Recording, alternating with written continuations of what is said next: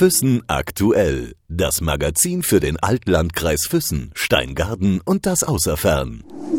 Im Gespräch mit. Heute habe ich den Herrn Günter Keller zu Gast bei uns in der Redaktion. Er ist Bürgermeister der Stadt Vils, also nicht Gemeinde, nicht Dorf, eine Stadt, die kleinste übrigens in Tirol, denke ich, oder? Nein, das stimmt nicht ganz. Wir sind nur die zweitkleinste.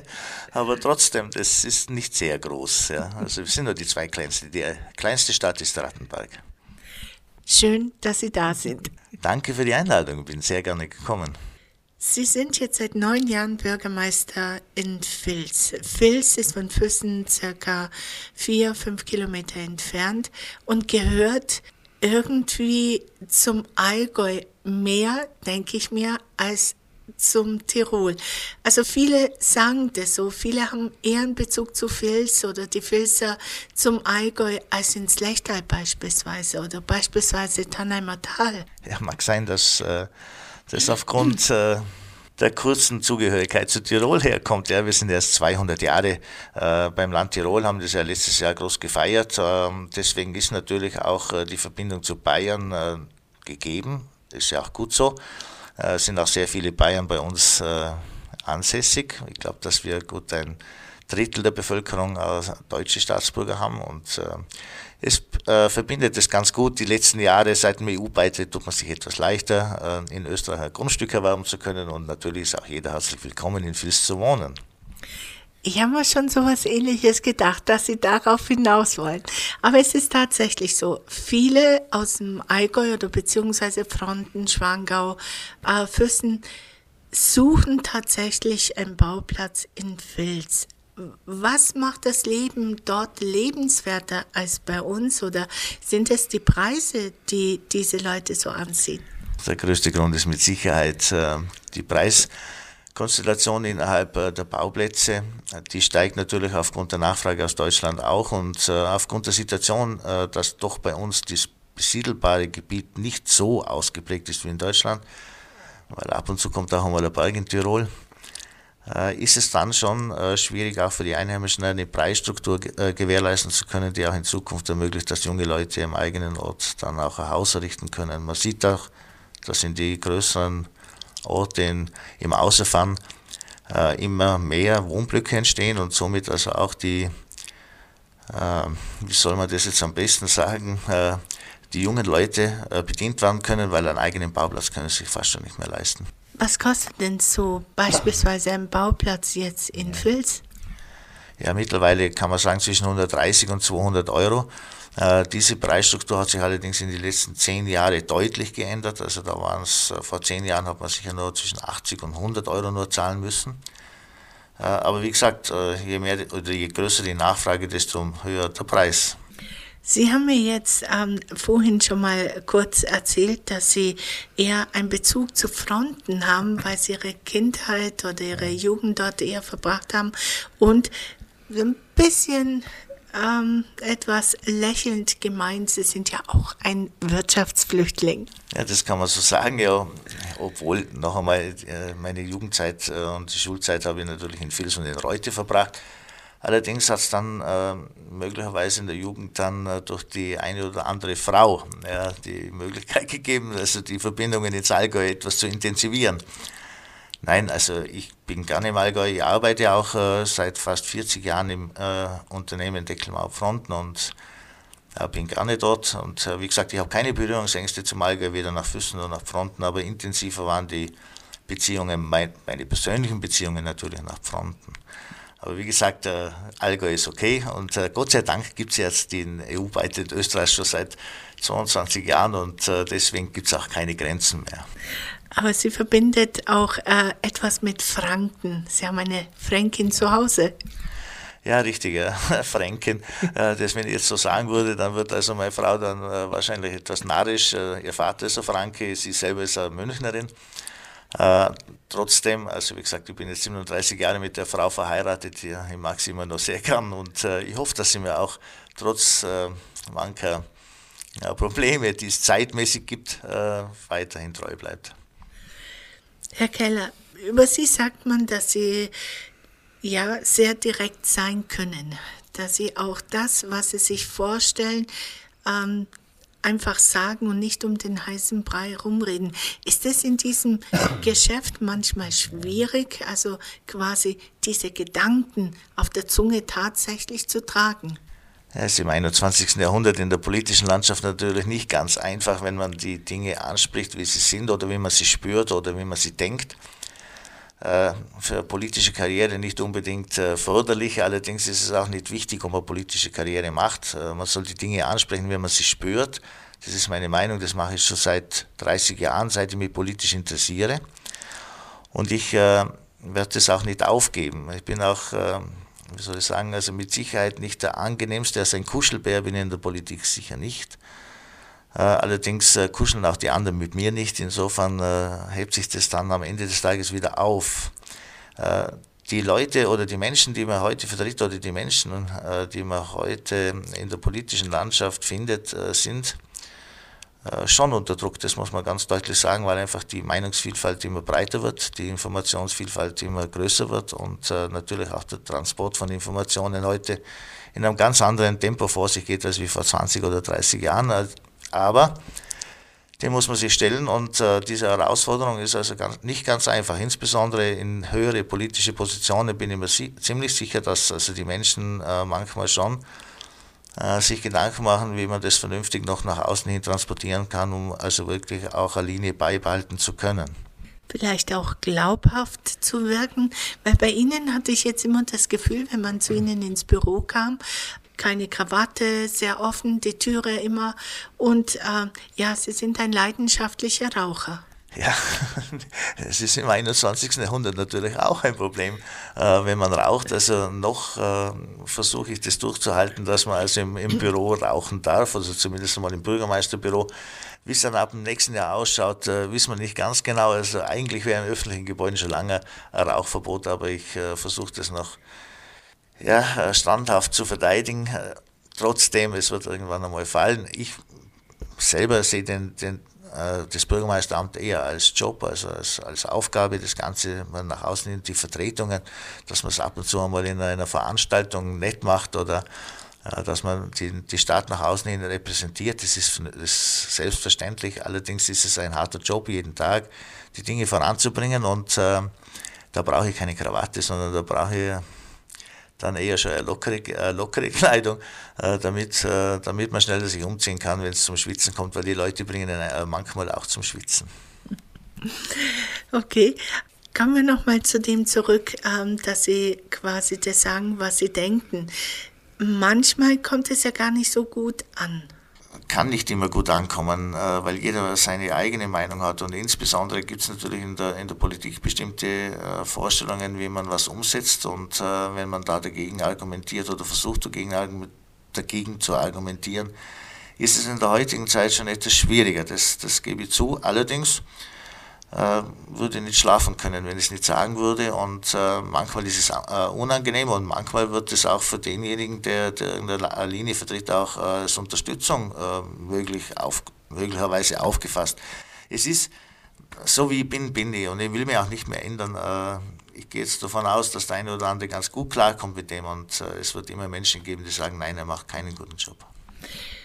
Sie haben gesagt, bis äh, Sie werden wahrscheinlich äh, kurz vor 2022 oder 2021 aufhören, weil dann sind Sie 63 Jahre alt und ähm, wollen dann was ganz anderes machen oder ähm, einfach nur Ihre Pension quasi genießen.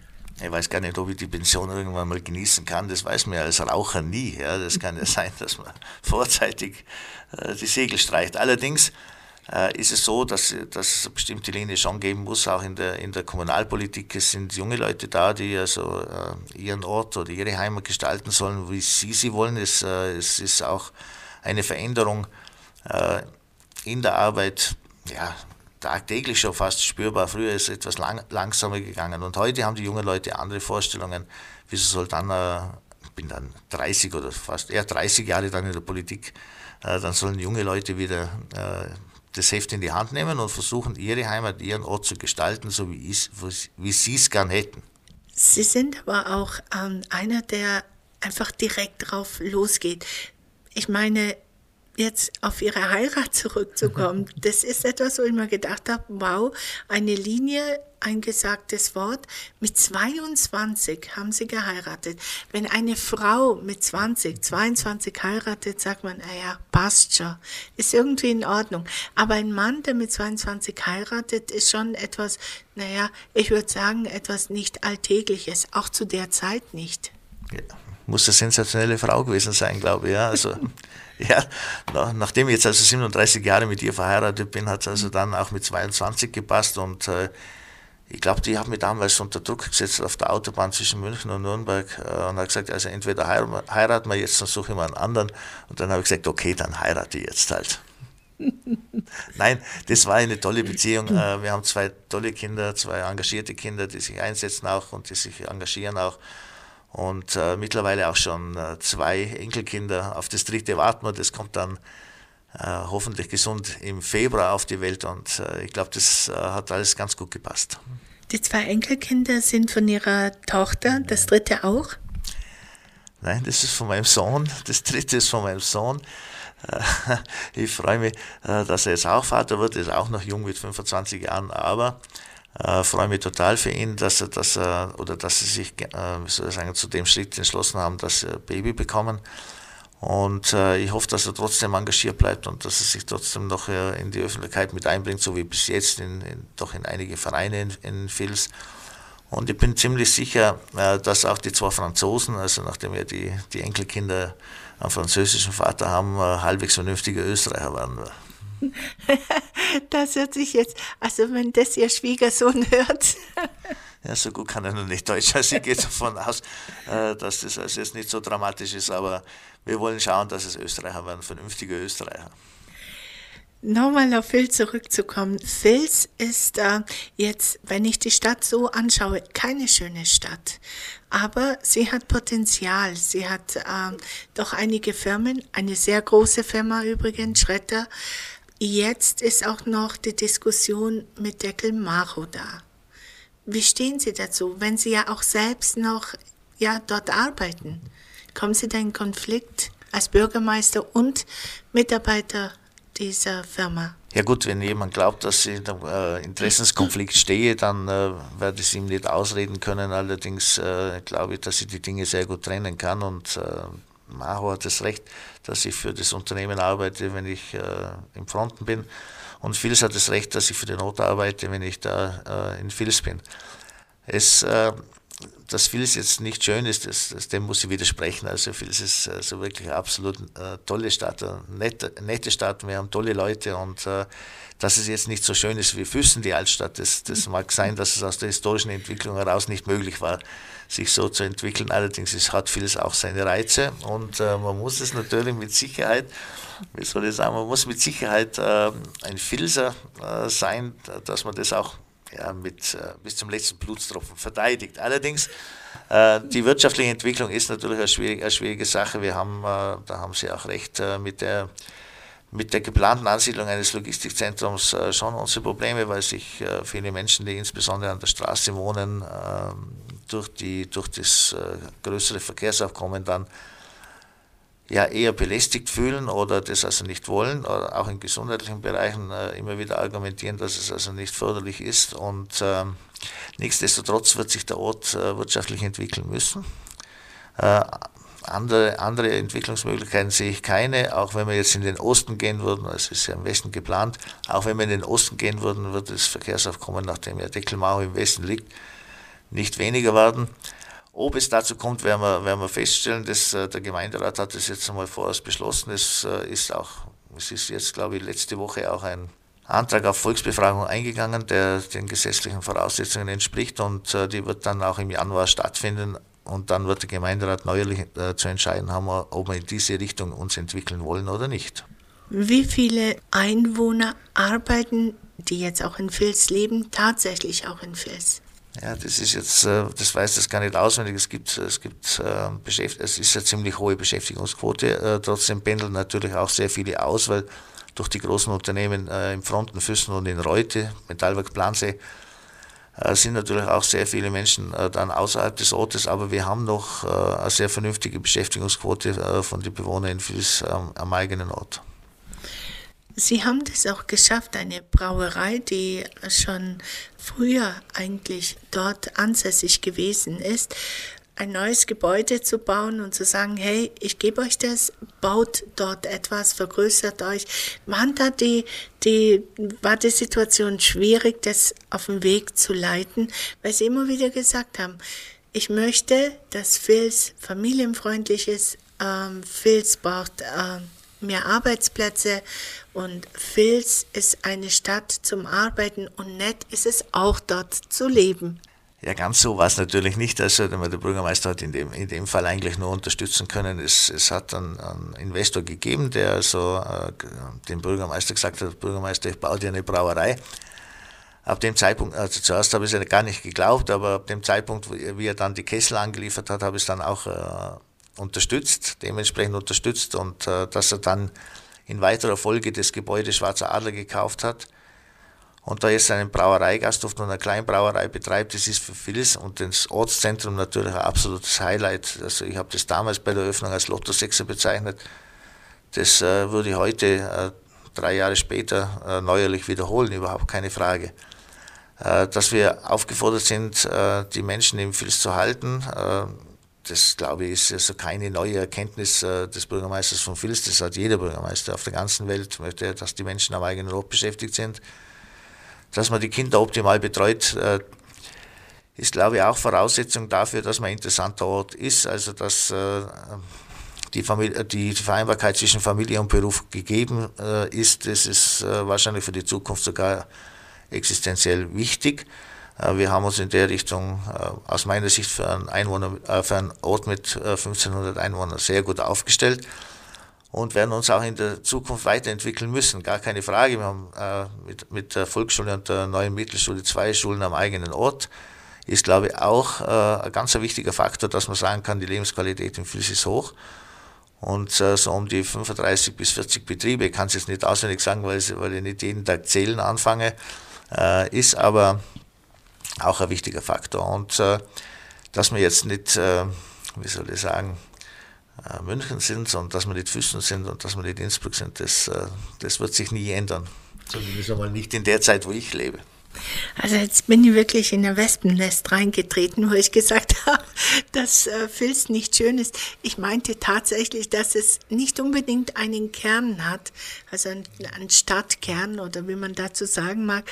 Das Drumherum ist sehr schön und es gibt wirklich auch äh, sehr, sehr liebevolle, nette Filze. Ich hoffe, Sie nehmen es mir jetzt nicht übel, dass ich das so gesagt habe. Nein, ich nehme Sie nicht, ganz sicher nicht übel, aber äh, ich muss Ihnen jetzt schon wieder widersprechen. Also wir haben natürlich einen Stadtkern, wir haben einen wunderschönen Stadtplatz wir, mit einer wunderschönen Kirche und einem wunderschönen äh, Wiedum und einem wunderschönen äh, Krippenmuseum, überhaupt keine Frage, also das lassen wir nicht nehmen.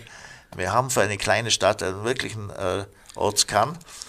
Äh, allerdings natürlich nicht so, wie die Leute heute denken, äh, dass ein Ortskern äh, so wie in Füssen eine Fußgängerzone ist und Geschäfte da sind und Cafés da sind und Lokale da sind. Das hat einen anderen Charakter, überhaupt keine Frage. Die Stadtgasse, das wissen Sie ja, ist beim Stadtfest ein Highlight, kommen auch sehr viele Besucher nach Vils. Und natürlich ist Vils ein, schöner Ort. Trotz vieler Industrieunternehmen kann man sich in Vils total wohlfühlen. Was sind denn die nächsten Pläne jetzt bezüglich jetzt zum Beispiel Bauplätze? Gibt es denn neue ähm, Ausweisungen, wo Bauplätze entstehen sollen? Ja, wir haben jetzt also im heurigen Jahr ein Siedlungsgebiet erschlossen in Vils Nord. Ähm, da wird also im kommenden Jahr voraussichtlich eine Wohnanlage errichtet und es entstehen auch so um die 12 bis 14 Bauplätze. Es wird auch das nächste Gebiet bereits in Angriff genommen. Wir werden aufgefordert sein, die, die Dinge in Angriff zu nehmen. Allerdings äh, muss man auch beachten, dass äh, die Grundstücksbesitzer mitspielen müssen. Äh, so ist es ja nicht, dass man enteignen kann und äh, ohne Grundstücksbesitzer gibt es auch keine äh, Wohnentwicklung, auch klar. Und wir haben derzeit natürlich auch nicht die finanziellen Voraussetzungen, großmächtig äh, in, in Erschließungsmaßnahmen zu investieren. Wir müssen Step by Step uns entwickeln, haben das also jetzt letztes Jahr gemacht. Wenn das wieder bebaut ist, dann werden wir den nächsten Schritt setzen. Das heißt, wenn diese Bauplätze ausgewiesen werden, können sich dann auch wieder Leute oder Menschen aus der näheren Umgebung für diesen Bauplatz bewerben oder ist es nur für Einheimische gedacht? In diesem Fall ist es eigentlich nur für Einheimische gedacht. Es ist also abgewickelt wird die ganze Angelegenheit durch den Tiroler Bodenfonds und äh, da soll also die Möglichkeit geschaffen werden, dass also junge Leute aus dem eigenen Ort zu halbwegs vernünftigen Preisen noch Baugrundstücke erwerben können.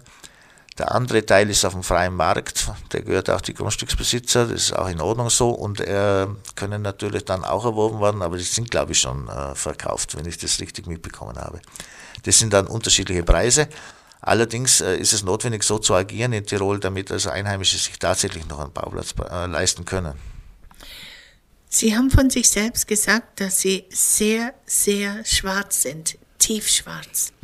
Und äh, ich hoffe, Sie verzeihen mir, wenn ich das sage. Das kam dann in so einem Contest heraus, dass Sie Asylanten bei Ihnen in Fils aufgenommen haben und dass Sie eher sehr konservativ sind ja, konservativ schließt ja nicht aus, dass man auch für Menschen sich einsetzt. So ist es nicht. Und äh, wenn man die Situation letztes Jahr betrachtet hat, äh, dann war es einfach schwierig, äh, die zu meistern. Und äh, ich glaube, dass die, wie sagt man, bei den Menschen die hohe Politik ja, in, in, Wien oder in, oder in Innsbruck äh, auch auf die vielen Bürgermeister angewiesen waren, die also bereit waren, äh, Flüchtlinge aufzunehmen.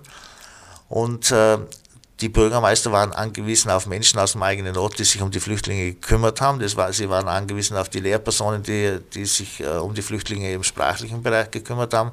Und sie waren angewiesen auf Privatpersonen, die ihnen Wohnraum zur Verfügung gestellt haben. Und ich glaube, das ist in Tirol ganz gut gelungen und so auch in Vils. Ich habe kein Problem. Ich habe damals den Spruch geprägt, äh, für mich ist äh, ein Syrer gleich wie ein Deutscher. Er hat das Recht, nach Vils zu kommen. Wenn er die Sprache lernt und sich integriert, dann kann er genauso guter Filzer werden wie jeder andere auch. Ist die Integration geglückt? Ja, was ist Integration?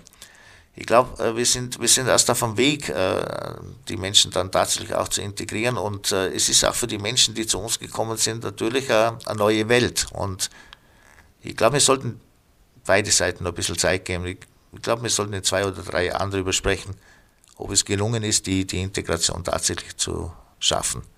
Da heißt das, dass die Leute, die bei Ihnen jetzt leben, auch eine Wohnung haben, dass ja. sie einen Job haben, dass die Kinder in die Schule gehen, dass Kindergärten äh, die Kinder vielleicht aufgenommen haben. Mhm. Es gehen die Kinder in die Schule, es gehen äh, die Kinder auch in den Kindergarten. Ich glaube, dass äh, der eine oder andere bereits einen Job hat. Äh, es ist sicher nicht ganz einfach für jemanden, der die Sprache nicht kennt, äh, oder nicht kann, so muss man eigentlich sagen, äh, einen Job zu finden. Aber ich glaube, äh, da ist das AMS in Reute auf einem guten Weg und wir versuchen da die Menschen tatsächlich in das Leben mitzunehmen.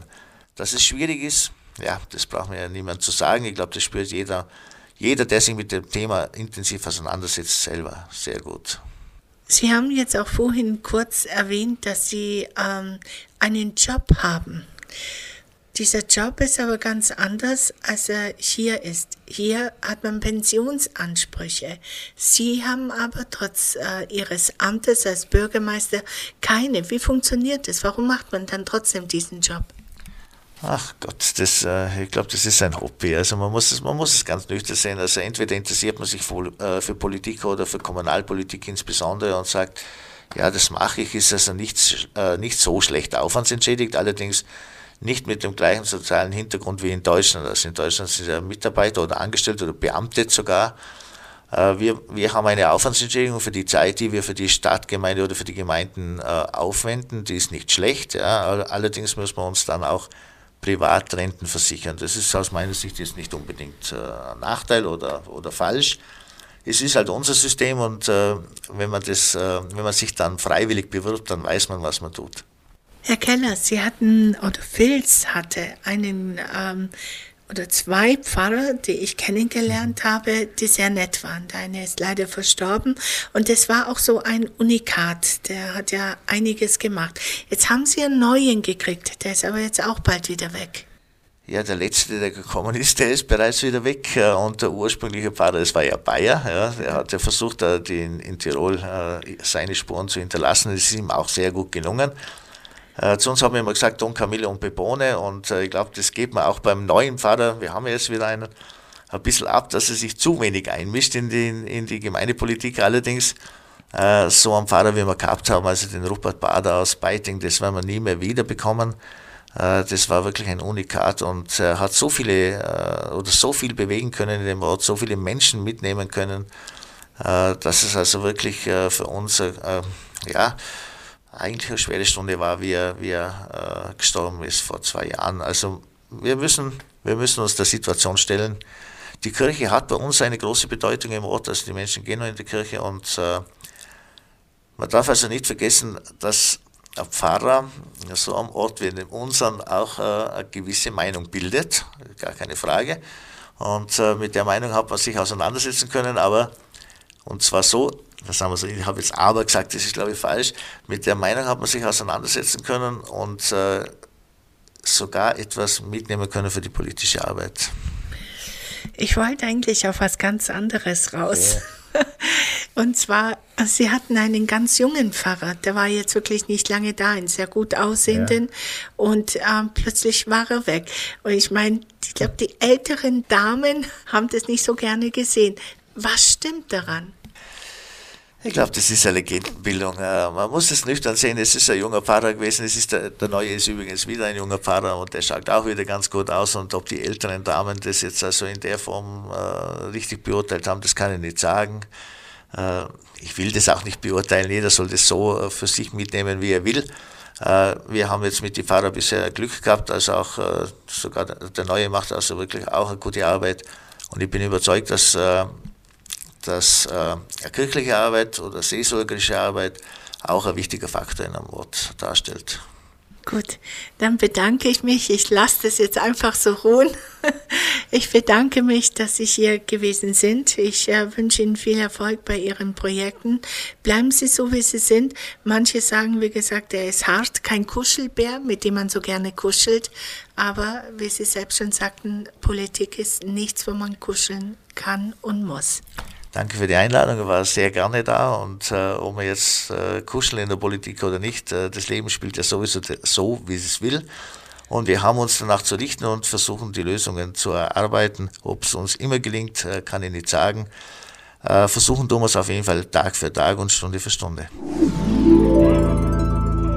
Füssen aktuell. Das Magazin für den Altlandkreis Füssen, Steingaden und das Außerfern.